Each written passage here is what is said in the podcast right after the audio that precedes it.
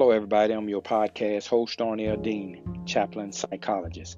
I want to talk to you today about a more effective way of managing stress in 2021.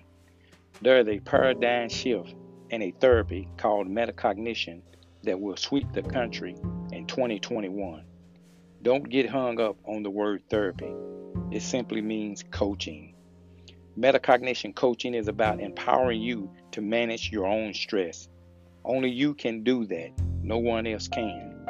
Stress is nothing more than a neurological reaction to a thought. Now, if a thought can stress you out, then a thought can de stress you. Here's where metacognition comes in at. Metacognition is when you think about what you're thinking about and you ask yourself, why am I thinking this way? It's because you have been subconsciously conditioned to think that you have no control over your life.